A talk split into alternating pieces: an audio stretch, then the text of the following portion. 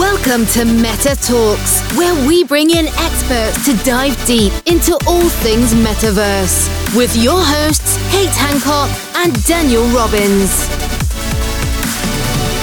Welcome, everyone, to another episode of Meta Talkz brought to you today by IBH Media. So, if you need to get media for your project that you are getting funding for and you're in the tech world, send us a message. But Sandra H is an incredible individual. Welcome, Sandra. I'm going to read your bio, but I just want to say welcome before I do that. Hey, how are you? Cassandra has become now a good friend, and we met in Amsterdam, and I think we're going to meet here all around the world. But Sandra H is head of metaverse and NFTs for Zilliqa and the co founder of Metapolis, with in depth knowledge and multidisciplinary background spanning across traditional and digital industries.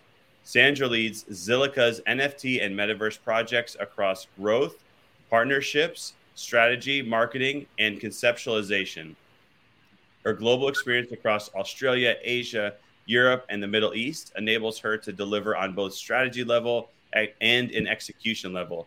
She's a futurist and action leader at heart. Sandra is committed to enriching and innovating the creator economy, Web3, metaverse, and NFT space. God, that's all my bio. I mean, I wow, I do a lot. that's amazing.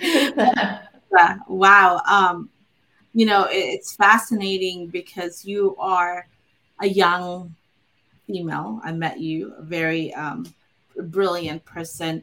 What was your journey like to get where you are? I'm, I'm curious.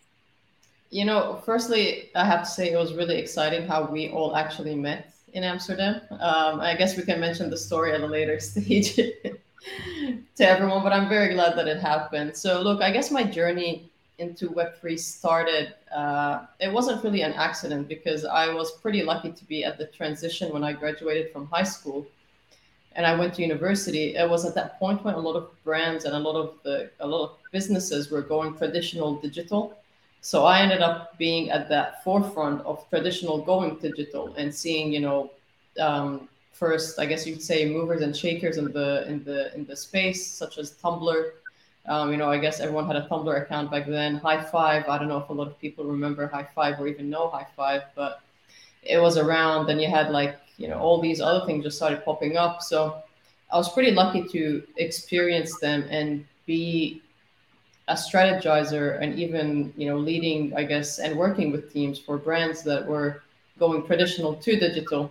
And now i'm seeing that i'm again at that you know that point where brands and individuals are going digital to web3 so i guess i can consider myself pretty lucky to be experiencing it but you know everything that's happening in web3 isn't really that it's, it's, it's not shockingly new because we were already applying this technology but the only difference now is that we're, I guess you could say, using acronyms maybe a bit more, or in you know more directed terms such as metaverse and uh, you know NFTs, um, blockchain, and all of that. We still did everything that we're doing now, but we kind of I don't know. I wouldn't say dumbed it down being the correct term to put it, but we kind of included it more in a traditional sense or approach in a strategy.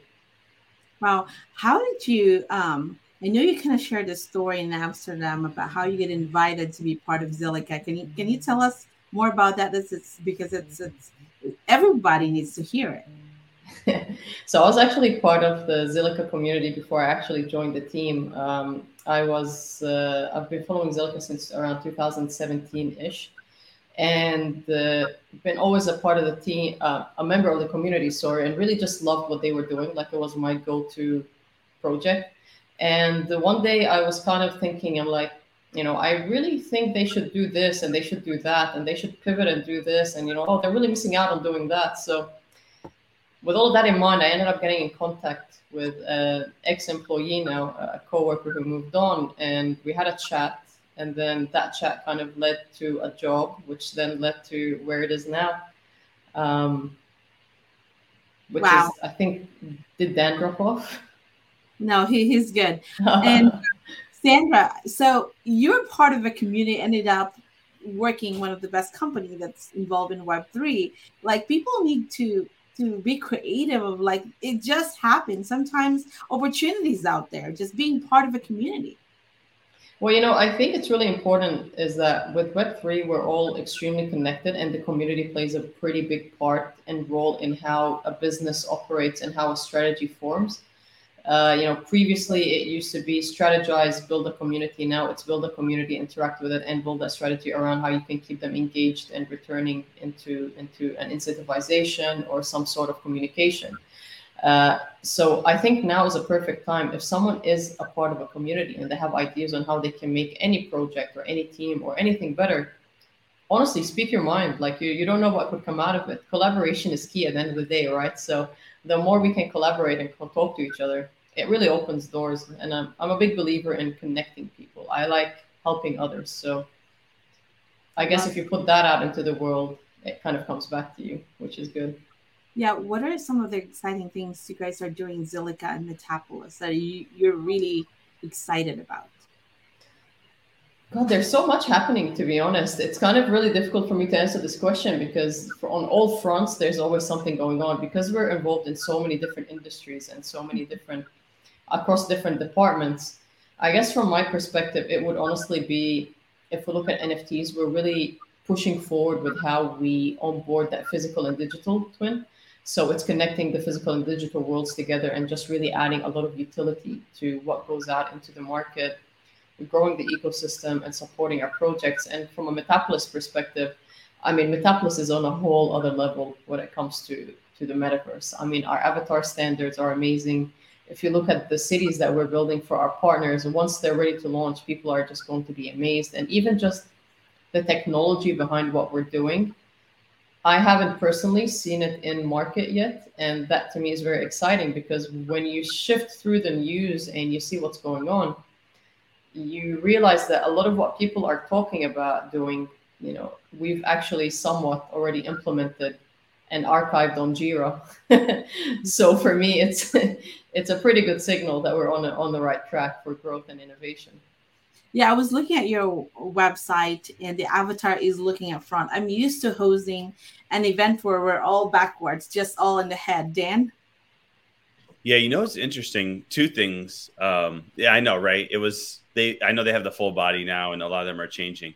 But I find fascinating. The first thing was you talk about being a part of a community and then becoming a part of the company. I think we're seeing that a lot more now. It's not the first time I've heard this, and I think it'll continue to to happen. It makes sense, right? Instead of applying for yeah. a traditional job, right? You want to work somewhere where you you feel like you are a part of it and it's something you want to be a part of. It seems like it's becoming more and more important um, now versus before. Just quickly, one point on that though is that if anyone has a doubt, you know, take that transition. If you have the opportunity, go for it. Because back then, it was never my objective to actually work with Zilliqa. Um, I just was a community member that wanted to help. um, but when it kind of the communication kind of expanded, I already had a position. I was already comfortable. I already knew what I was doing. But I kind of like thought to myself, just jump in, take the leap. You already like the company, you know everything that they're doing, so why not? And uh, that's kind of what I did, and I just focused on it, and it was, it's been pretty good, to be honest. Yeah. Well, that means they're listening to the voice of the community, right? And so, what a great way to be part of. They're really listening to you. Yeah, or maybe I was just really loud and they had no other choice, but some somehow they heard. Sometimes it's good to be loud. I have another. I have a, a question about um, when it comes to you talked about building out cities for people. Yeah. And so there's one school of thought where in a virtual world people buy land. Then there's another one where in the virtual world they don't buy the land, they buy the building, right? And then we're seeing all, now I think where people are saying, I don't want somebody else's virtual world. I don't want to pay for their land. I would rather have my own virtual world, my own virtual space. So I know that there's multiple um, thoughts here, trains of thought. What do you what do you think about you know the future of how the virtual space is going to be? You know, we've built our model in Metapolis to be more functional and, and user friendly. And I'll go back to the land, right? If you look at um, how traditionally or originally it was a lot of metaverses went to market, it was just like you said, you know, you buy a plot of land and then you have to build on it. And then not everyone knows how to build on a piece of land, right? Which means you have to add extra funds and then who actually owns it and what are you doing? What are the limitations? So on and so forth. We're not building for a vision of scarcity. A lot of what people do now is scarcity, right? You have to buy this land, this plot of land, or it's going to go and then there won't be anything left in the metaverse, which really doesn't make sense because the metaverse can be infinite, right? Because it's you're literally just adding digital space on it. So technically, it, it yeah it doesn't make sense a lot of times but a lot of people used to buy these plots of lands or buy lands next to I don't know a famous celebrity or some kind of project that they liked and then it would just be there it would be stale it doesn't really add engagement right so the model that we went with is that we focus more on building cities so one city within it has domes and land so you as a brand or as an individual uh, let's say you want to purchase a city where you can have your own ecosystem you can use your own token you can launch your own e-commerce, your own NFTs. You can onboard your partners, your sponsors, anything you can think of, right? Within your city, you have land that you can sell, lease, rent, or buy to you know uh, members of the community or whoever. And you also have domes. So these domes act as like a placeholder for what a building could become. So each dome can be designed to replicate whatever you want it to be. The reason we've done that is because we really want to build ecosystems rather than one-off um, stops right? And that's very important for us because if you see what's already in the market right now, that engagement is very high, right? It's kind of like a split. It's it's a split experience. You either pop in, you do a couple of things, you know, your avatar does this, or like you know a couple of moves, and that's it. You kind of like pop out, and you don't really get to do much other than that.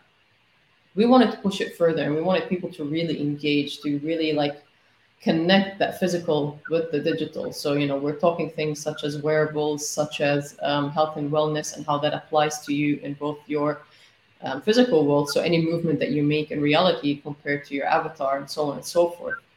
A lot of what we see now are gamified worlds, and in a gamified world, right, the plot of land or the real estate that you purchase acts as a store of assets. So, it's a value, it's a store of value, an asset that you utilize to either um, you know make a profit on or build on and then kind of build a community around. Whereas for us it's the other way around. We want it to be your next internet your the next iteration of how you engage interact and communicate with others. Now you have e-commerce. Next we want you to have a city or a dome in metapolis and that's how you communicate with people. So i know Dan, i hope i answered your question but uh, for us the the model kind of changed a little bit because you know it's it's it's different when you're actually out there building for the future rather than building for um, you know gamified observation for for a community that wants to see what the outside is looking in. Yeah. Question you're building a cities out there. What are some of the strategies for you to make sure you have traffic to to get into the community? What do you guys are doing? Yeah. Pretty good question because we operate as a metaverse as a service platform, right? So we don't actually we support our partners with their strategy, but we don't actually build their strategy for them. Uh, the reason for that is because they know their end user more and they know their product line more.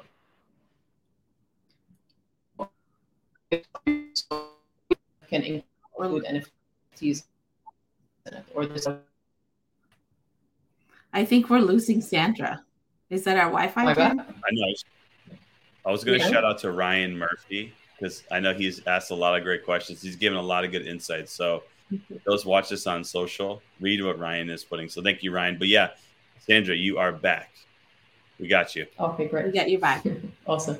So yeah. um, I actually forgot what I was saying, but um, you were talking about how do you drive again? traffic and. Oh right, right. yeah, sorry. Yeah. Uh, so the way that we drive traffic is that we yeah, so we don't actually drive the traffic. We work with our brands and partners on supporting their strategy. Um, because at the end of the day, you know, they know their end user, they know their business model. We know the industry and we know how to apply blockchain and Web3 technology to it. So for us, it's more, you know, why don't you guys put NFTs into this point and add this kind of utility? And, you know, you can gamify it doing this, or this is the kind of incentive you can give. This is how you can grow the community. So it's a mix of both of us working together. But at the end of the day, it's not our main focus to, um, I guess you could say, market their their strategy. It's it's more up to them because uh, I guess the best example I can give you is think of Shopify, right? uh, you can open an e-commerce store, but it's not up to Shopify to market your store. You still have to go out and do the do the work, but they do support you with integration and setting up. So, yeah, absolutely. Which is very creative. I love how how did you guys come up with Met as a service? Like Met, like instead of SaaS, then you get a Met as. Who who created that term? It's actually Met as. Yes. I like that. I'll probably start using that actually. I'm gonna be head of Met as. hey, it's way more That's catchy though. That might take off. Met as. Met as. Yeah. Met ask me about anything. I like that. Um, so you know the reason why the reason why we we wanted to do this is is because if you have every single okay if you look at the space now right everyone is building is off building their own metaverse on let's say a different chain a different kind of um, what do you call it using different wallets having a different approach right? That doesn't allow for engagement because it's you, you cannot move. So imagine if you had to change a browser every time you had to visit a certain website chances are you probably won't do that right it's going to be very limited in the approach and the interaction that you have with certain sites or with certain products um, and another reason for that is, you know, this is another example I like to use, which is cars, right? Cars are amazing. Uh, you know, I have one, you have one. They get us from point A to point B. Everyone loves Uber, but that doesn't mean I'm out there building a car, right? Because I don't know how to. I know how to drive it, but I don't know how to build it. Not everyone is equipped to build a metaverse that's built for safety, for security, and for growth and scalability. The whole team at Metapolis comes from a deep tech background, so we all know exactly how to apply technology, how to apply safety, and how to apply, you know, compliance, and just to make sure that it is scalable, it is innovative, and we can keep building. And at some point in the metaverse, there will be a part of, of engagement where these roles need to be able to communicate and connect with each other. So an avatar needs to be able to move from, you know, point A to point B freely within the metaverse. I'm trying to avoid as much as I can to say interoperability because I can't actually pronounce it. but um, you can you kind of get what I'm trying to say. But you know, so for us, it's very important that that happens. And if everyone is off building on a separate chain, it's difficult to achieve that, right? So this is why Metaverse as a Service came around because we wanted to make it easy for brands and individuals to onboard into the metaverse in a safe, secure, um, innovative, tech focused environment. So, can you tell us about Metapolis interoperability standards? See, you're not the only one. interoperability standard. Interoperably. Um, so, I, you know, that our vision is is for interoperability starts with, you know, building these cities and having them open to be usable across different um, economies and communities. Uh, like I said previously, you can launch your own token and use your own token in every city. And that doesn't mean it has to be split, right? So we've made it that you can still communicate and have a fully functional economy while having your own token in the city and have it open to others from the outside coming in.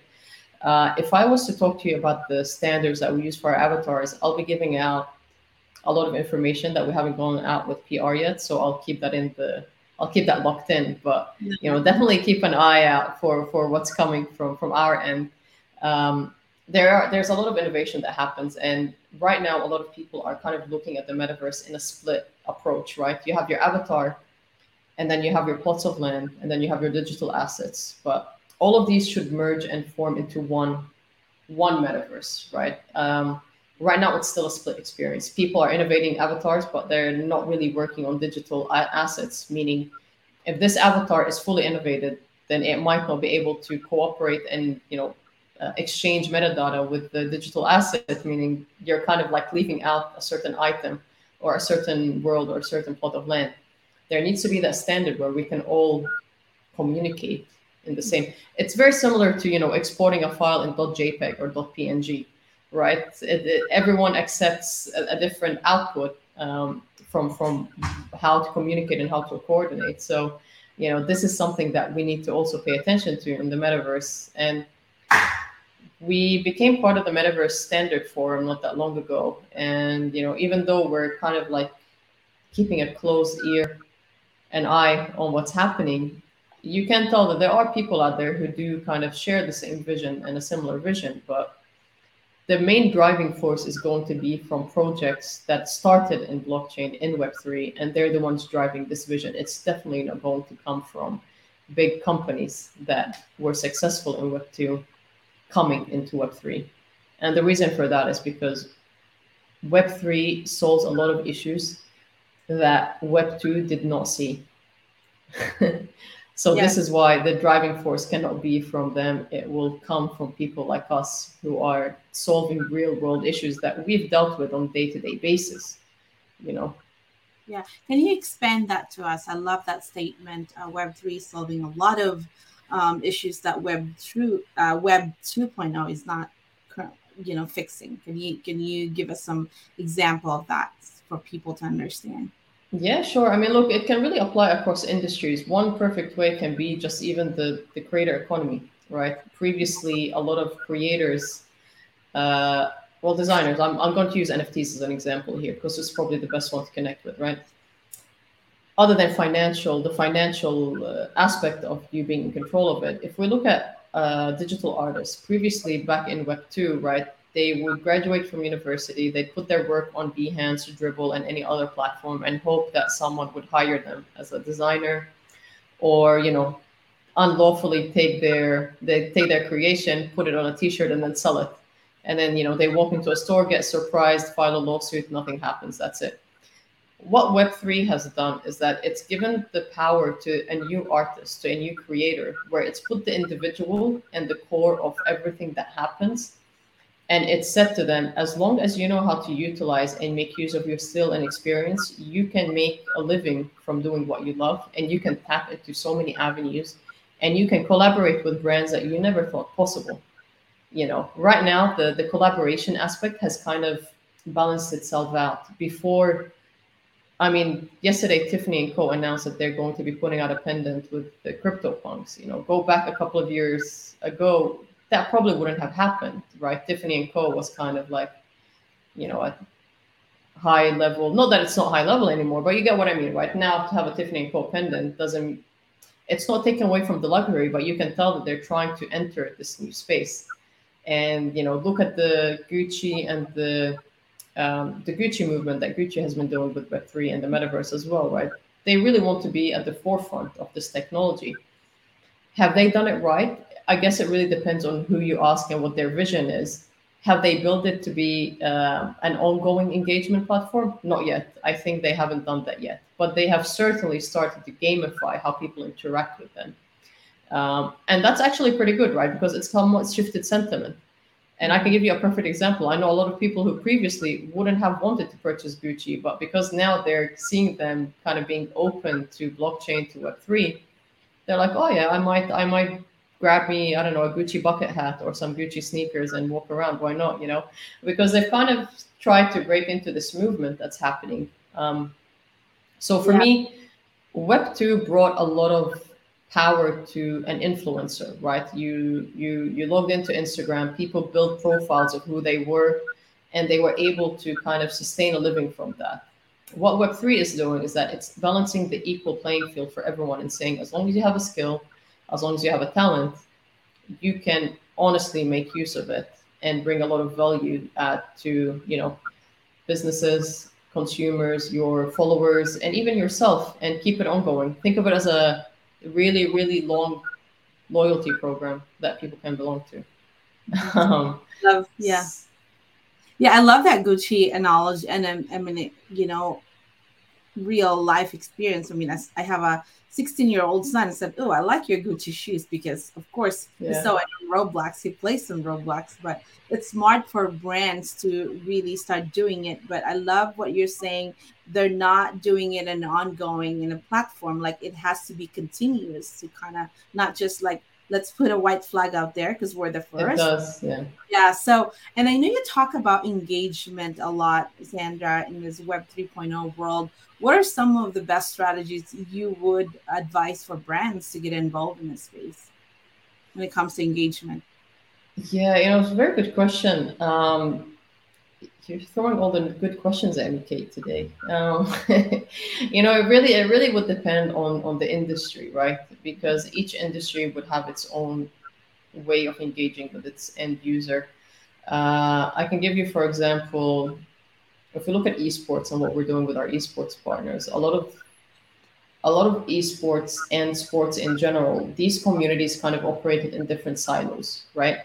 And now we're starting to see these walls break down. Now esports, sports, and even gaming are somewhat primed to all three of them achieve a similar vision in keeping that engagement with the end user ongoing and you know not just on field or on game but continuously able to tap into and running and running like 24 7 the only way they can do that is through a metaverse play or through an nft aspect of it right because if you infuse nfts and if you infuse the metaverse nothing is stopping me right now from being able to open up um, you know through ar or web an experience put out by my favorite team be a part of it see who else is playing around you know engage with them and keep that ongoing so that experience doesn't need to be split anymore because previously you'd go to a basketball game, right? You'd watch your favorite team, you'd all, you know, get riled up at the game, you'd have a couple of beers, uh, and then that's it. It ends at the end of the arena and everyone goes home, right? Unless you all go to a pub. But you can continue that experience, right? You don't even need to go to the to the stadium anymore. You can be in the comfort of your own in your own place in your own home and you can still engage with others you can see what they're doing you can even have you know digital elements that allow you for VIP access or areas that you couldn't in the physical world, you know, happen. So for example, if I held an NFT, a certain NFT, maybe that would allow me to unlock special behind the scenes or locker scenes that I can view before the actual game. Right. I mean, a lot of people would love that. That's engagement that is ongoing. That's engagement that people want to be a part of because a lot of people like actually having that involvement and being able to build these memories with what they like and the industries that they belong to. Um, so yeah, I guess look, I can I can honestly go off on a tangent, quite honestly, about how how engagement can be added, but it really just comes down to what value are you bringing to the end user, and why would they always want to be interacting with you and your business? There are so many brands out there these days, and people are fighting to get the attention of a customer. And our attention span has just gone down massively. I mean, you know it's it's you're, you're looking at a website and then all of a sudden you're on youtube and then you're playing on a different laptop i mean i mean i personally have an ipad on my left and i have another laptop open on my right and i'm just i have numbers and i have screens showing me different things right so even though i'm here right now my attention span is just zooming all over and this is exactly what it is right now brands and individuals looking at entering the space, they need to understand that this attention span needs to be shared across multiple avenues and across multiple industries. They need to really collaborate. They need to bring value to the end user because if you're not adding value to my life and time, chances are I won't be inter- interacting with you and I won't be engaging. And that's a decision we can take. And that's the beauty about Web3 is that we can now take this decision and not have it impact our life in a way that is going to be massively, you know, um, actually i'll give you a perfect example. A couple of years ago i decided i don't want to be on instagram anymore. And every time i went somewhere people were like what? You're not on instagram? How do you know what's happening? How do you know what's going on? And to be honest for a while like the first couple of weeks i did feel disconnected from life. I was like what are people eating? Who's ever what are they drinking? What's going on? I didn't know what was going on anymore. But then you kind of, you know, you start to adapt and you start to find new ways to interact and to find news and all of that. And it's the same in Web3 right now, right? If I'm not interacting with this brand or this project, then chances are I'm doing it with someone else. It's whoever adds value that's going to be the winner. Wow. Yeah, so um, it's fascinating uh, talking about Instagram now that you mentioned about it, the creators economy. It's fascinating because I would do sometimes reels, right? And then I get paid. But if I have a reel that is over 5 million of views, I didn't get paid for that because I didn't click one button to get paid. Like, can you make it seamless? yeah, that's 2.0 or you know they they you'd think that by now they know that if you got five million views you expect to somewhat get paid right? Um, yeah. no. I guess it's a kind of common common knowledge right? But it's i guess common knowledge sometimes when it comes to business it and again uh, i don't want to be that person that plays the, the devil here but you know a couple of weeks ago or maybe a week ago i put out uh, on linkedin it was a comment about the move from minecraft in regards to not allowing nfts on the platform you know and a lot of people were kind of like oh we want to protect the kids while I do understand that, I don't think people understand that kids are extremely connected and they are very much in the know. and if they're not being, you know, taught about NFTs or interacting with them on Minecraft, they're going to be doing it on many other platforms, trust me. The way to protect people is by educating them. This is good, this is bad, this is the right way to do it, this is the bad way to do it. But it's fine because I understood why this move happened because while it was put under protecting the kids. And I'm not saying that that's not why they did it. There is an element also for a lot of brands that they're just simply not ready to update their business model, which is working for them. Mm-hmm. And that's fine, you know, because Web3 is just getting started. It's it's not, you know, you don't not everyone has to dive into the deep end. Some people can still use the stairs and go down in the, you know, the kiddie pool, you know, tap their feet in water and then decide to jump in. It's fine. It's okay. It's not a rush. We are still in the phase of education and the more people understand that, the better that they'll get at knowing how to build or pivot their strategies and their model. Education is protection. Education is knowledge. And the more we educate and the more content we put out, the more we can shift this space to become one that's built on trust, communication, collaboration, and education, which to me are, you know, very important because accountability can exist with decentralization you know, decentralization doesn't need to mean the wild, wild west and things are, you know, it's a free for all and people are doing whatever they want. Absolutely, Dan. You know, yeah, you know, it's um, it's fascinating what you said about uh, like with sports and how you, you know, you continue the interaction. So it got me thinking. I think most of us probably don't want all the biggest players to control the next iteration of the internet. I think most people would say no, but at the same time um, I was just thinking about like sports teams or uh, like NBA, NFL, you know, these big organizations. If they want to add components, they're going to have to hire companies, which is going to give a lot of people opportunity. So instead of somebody necessarily creating their own, like creating something of their own, they can go to these companies and maybe you know be an add-on service. So maybe they do the locker cam, like camera stuff or video footage, or maybe they do a component of for these larger organizations, giving you know more people to thrive. So it's like there's a great thing about having large companies being on board and, and going in because it's also giving other people an opportunity. But at the same time, like you mentioned, you know the the smaller companies, the people that are getting started now, the people that have been doing it for a few years, where it's taking off, are really going to help shape shape the next uh, you know next form of the internet and Web three and technology.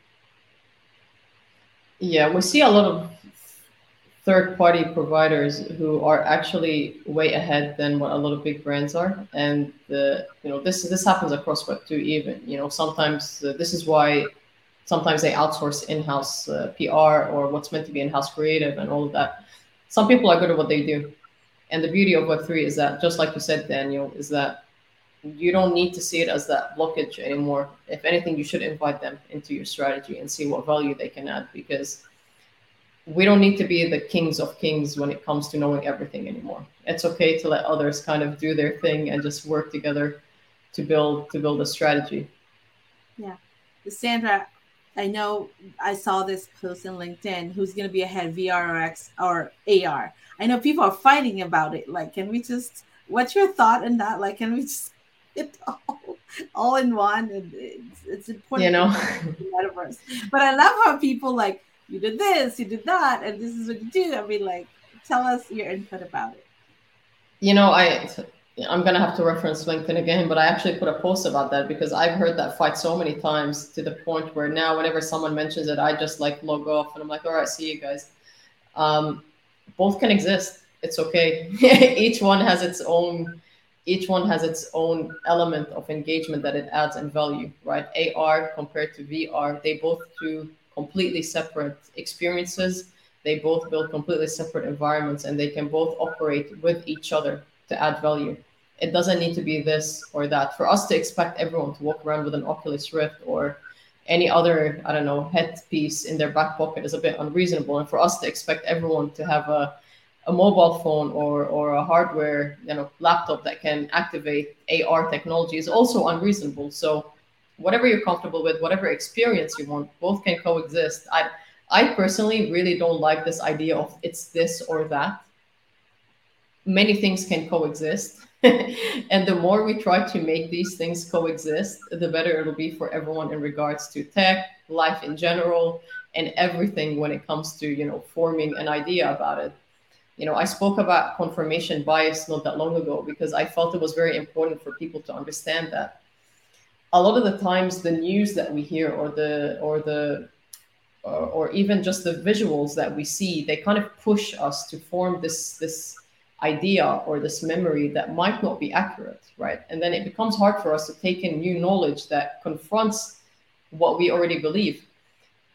I would encourage everyone to honestly just start brand new. You know, look at everything brand new, do your own research, see the value add, see the benefits, and then form your own opinion without that bias because it becomes very difficult to kind of debate with someone when they say to you, oh, but you know, this, this, and this happened in blah, blah, blah. But I can give you an example of what happened back in so and so, and then you know we kind of come to a standstill. There's always examples that you can give, but at the end of the day, we need to focus on the added value that this is bringing to our life. Both AR and VR can coexist, and I don't see why one needs to be the winner. To be honest, I mean, one is more accessible, yes, but maybe in the future the other one could become two, and then you know it's a win-win for all what are your thoughts on it? yeah, absolutely. Well, I think, you know, for me, I mean, everyone's fighting mm. about it, but there's bigger, I mean, it's all like we're building a, a, a whole new universe, right? And there's so many different planets out there, like a solar system. Everyone needs each other, all of that components. And I mean, it's good that people are talking about it because it kind of yeah. creates hype and people are becoming more creative. Like, oh, what about this? Right? It, it, it kind of starts the conversation. But I think for us to really build a better metaverse or Web 3.0, we really have to work together instead of arguing, busy, yeah. busy arguing. Oh, this project is X, Y, Z. I mean, like, yeah, yeah it's a good conversation, but like, it's hard to unite right away, especially in a new space. We talk about it, Dan. Like it's like everyone being put in a, in a in a in an island, and you have to figure out who's going to be the leader of the tribe, and everyone's fighting. Like I'm going to build a bigger house. Like it's fascinating because it's so new, but that's a good analogy Is what isn't that a book called Lord of the Flies? I think I had to read it in high school, so if I'm not mistaken. I think they were like kids on an island. They were like one person. I don't know. I can't remember the story now. But you know, it's actually really funny because this is like that fight between what's better, Coke or Pepsi to be honest, mm-hmm. both taste good. Sometimes I like Coke, sometimes I like Pepsi. It just depends on the burger. it really, but both are pretty good, you know. And it depends on where you are. In, in yeah, I mean, in the Middle East, everyone drinks Pepsi, right? Yeah. But if you yeah. leave the Middle East, everyone drinks Coke. So even yeah, it's it's same for me for AR and VR. It really is all about you know access and what people are more comfortable with, and most importantly, it's each one gives you a different en- engagement and a different experience and it's up yeah. to the brand on how you receive it, how they want you to receive it. Sorry. Yeah. Right. Yeah, no, it's it's really interesting with because I think technology advances further than human beings can adapt. I think we've seen that, and I think we're seeing that now. Like like you're saying, human behavior will always be. Doesn't matter if it's what generation of the internet. It's like we were the same 20 years ago that we probably are today in terms of our ability to adapt. And so technology moves moves so far ahead and it's so advanced that it's fascinating. That I think that's why we see such a gap where some people can adapt, some you know most people can't. Some people pick it up, most don't. Um, so I'm I'm excited though. Kate, we were just talking this morning around uh, like some human behavior elements and how we're seeing some things shape. Like with NFTs was a good example. It moves so quick. It's like we went through three or four different generations already in like a year and a half time when it really like exploded.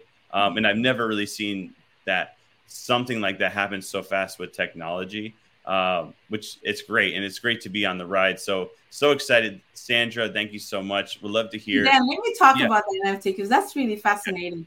For some reason, NFT, like this for me, for my personal opinion, it is a hit and run, right? It was good in the beginning, and then it died down. I think I believe in technology myself. Like that's going to be your ticket my master. But the idea of selling it X amount of money for a photo, that's not really long term.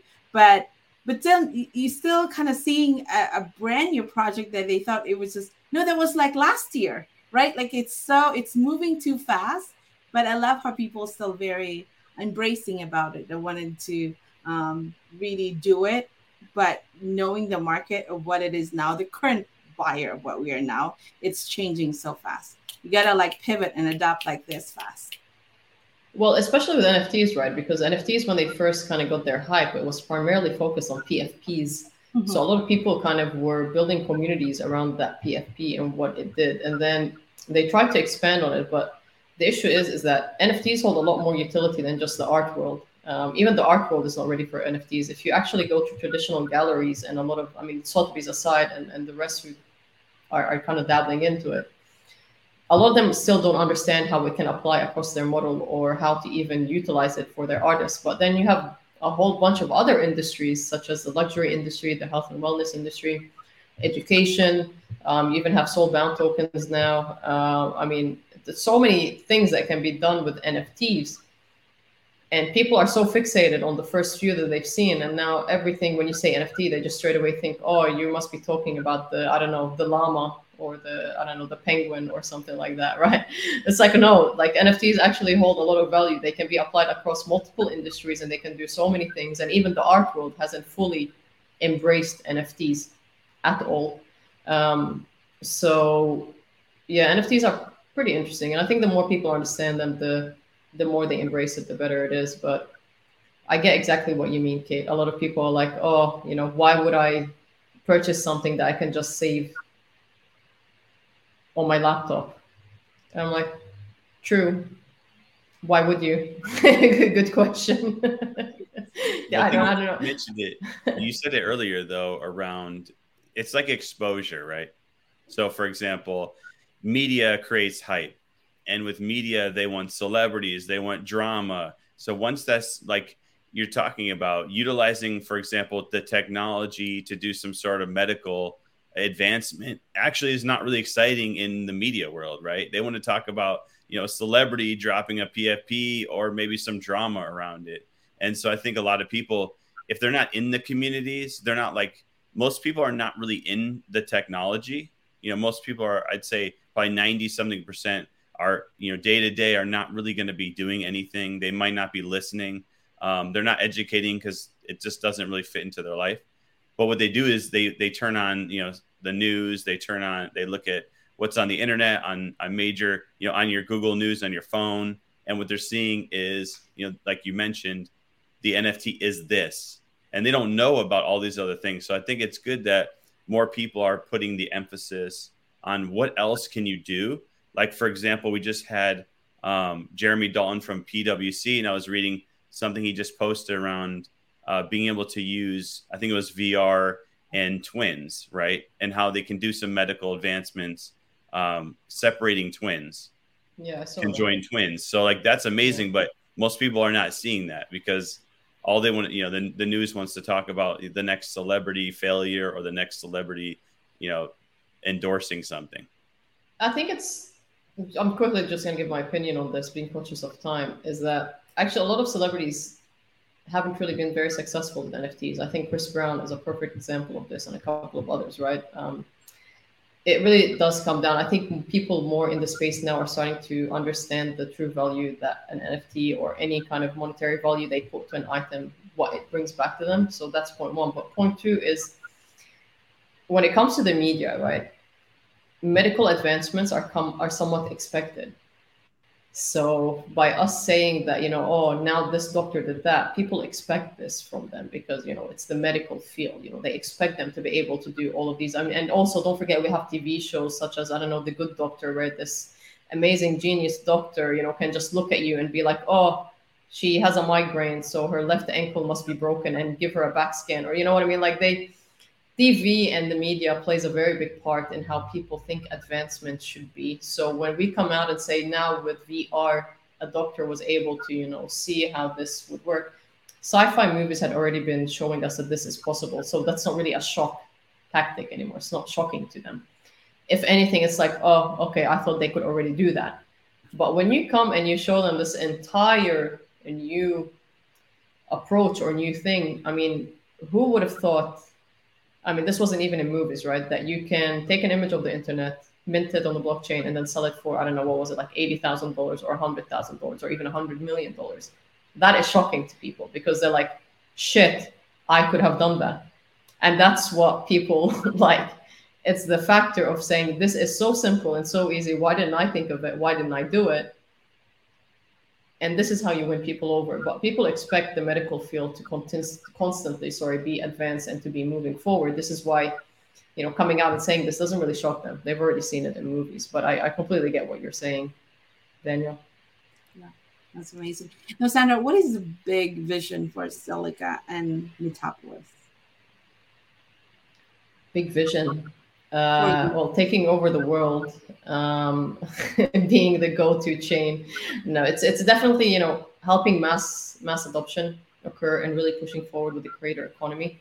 For us, it's very important that we build uh, that we support, sorry, we support and we build dApps that help the user interact with the blockchain through seamless integration and usability. So that's paying a lot of attention to the NFT standards that we put out, to the designs that we put out, to the UX UI that goes out. Because the more people interact with blockchain without feeling like they're adding a new barrier uh, to their already existing day to day, this is when you win in the market. And this is how you kind of get people used to to interacting with you and your chain. Uh, you know, Zilliqa is actually one of the world's top leading L1s, to be honest. We, I mean, we're known for our sharding technology. Um, even though, you know, we probably didn't invent sharding in general, we were the first to bring sharding to blockchain. And this is something that a lot of block, a lot of layers right now are looking at implementing. We are able to scale pretty quickly. It, it supports our scalability. And even as a, as a, as a layer, Zilliqa allows, think of it as a one-stop shop, right? You can come to Zilliqa, you can launch a token, you can play with NFTs, you have a metaverse play. You know, you pretty much can do a lot of what other layers kind of depend on third party for or other kind of programs for, right? Whereas for us, it's a good team, it's a solid project, the layer is pretty good. Uh, Metapolis is just amazing. I mean, our vision is to just continue building and innovating the space, putting a lot of attention on the avatar and what that means to identity and just how can we onboard brands, individuals into the space without them feeling like it's uh, it's it's a daunting, I guess you could say, experience or move pivot from the original um, engagement layer. And who is Sandra's mentor? You you just drop a lot of you know wealth opinion. Who's your mentor, and what news do you look for? I mean, you just know so much Sandra, there's so much in you in that brain that we could dissect it. And, and but who's your mentor? Oh God, who's my mentor? Honestly, I'm a very locked up person. I don't really like. I, I kind of, I, I kind of like communicate with people that I know, and I just start a lot of conversations. But as a mentor, mentor, you know, I, I can't Maybe really is there somebody who you look up to in this space that you're like, oh, I like to follow this person and and listen to them what they're doing? You know, there's a lot of people who are really good at what they do, and they add a lot of value to the to the space. Uh, and I think for me, it's always been everyone has their own journey, and everyone, you know, everyone has their own path in life and how they take in information. And this is something that i've always believed in is that even if i do read a certain i don't know piece online or, or whatever i get my news from it's very important for me to take it back dissect it and then i add my own perspective on it because that's to me is very important and that's what i encourage everyone to do. Um, to be honest with you you know answering that question is going to be a bit hard because you know I think the two hardest questions I've ever had to answer was this one you just asked me, and another one that asked me, "What are your hobbies?" And I was like, "Oh shit, I have not done anything outside of work for many, many years." so um, that's your good question. Hotel, living in a hotel. There you go. Well, I always living in a yeah, traveling, traveling to panels. I always wondered that. Yeah, how come work can't be your hobby? Like, why is it that people have to have you know some sort of hobby outside of what what they enjoy doing? Yeah. I like working to be honest. I, it's fun. I love what I do. I think I'm. It's always exciting. I mean, on, on a day to day, I speak to over hundred projects and hundred founders, and you know, get to I get to see their pitch deck, and I get to know what they do, and I get to speak to them on you know what's their vision and what I get kind of get to guide them as well, and I get to set directions for you know what should we do with the metaverse and what should we do with Zilliqa and all of that. So in a sense, yes, it is. It is a hobby, and I think even just the term hobby in itself, you know, you don't need to go out to, I don't know, play hockey or play basketball you kind of now zoning out is is kind of you know shutting my MacBook and opening up my Asus ROG Strix and just playing a game. You know, I'm still in the metaverse. I'm still doing something that has to do with with what I like doing. Um, so you know, I guess for me, a hobby and work they don't. I mean, as long as you find a balance where you're not really burnt out, and I think it's very important that people understand that burnout is real. As long as you can get to a point where you're getting overshadowed with that feeling of being run down then you know you're, you're pretty much looking after yourself and that's what's important is just stay safe stay ha- mentally safe that is you know I, I do a lot of um, breathing exercises so i wake up early in the morning and i do a little bit of meditation like i just sit down in silence i don't really start work until a certain time in the day uh, i have breakfast like i have a routine that i follow and that kind of keeps me on track to just staying mentally active and I think it's important for people to have that in life because it helps them stay balanced, and that's important. Love it. Yeah. Well, thank you so much. So make sure that you share. Where can people check everything out? Where can they find more information? Uh, yeah, I mean, you can catch me on Twitter at Sandra underscore T L I B E and on LinkedIn on Sandra H um, it's the same picture that should be on your banner. It's the only picture I use, so should be easy to find. It makes it consistency. Well, we're so honored having you here and a great chat. And as we progress this emerging technology, we'd love to have you back in the next few months. Amazing. Thank you so much. And I'm looking forward to seeing you at the next event Thank you for listening. Please rate, review, and subscribe. And visit metatalkz.com. That's talks with a Z.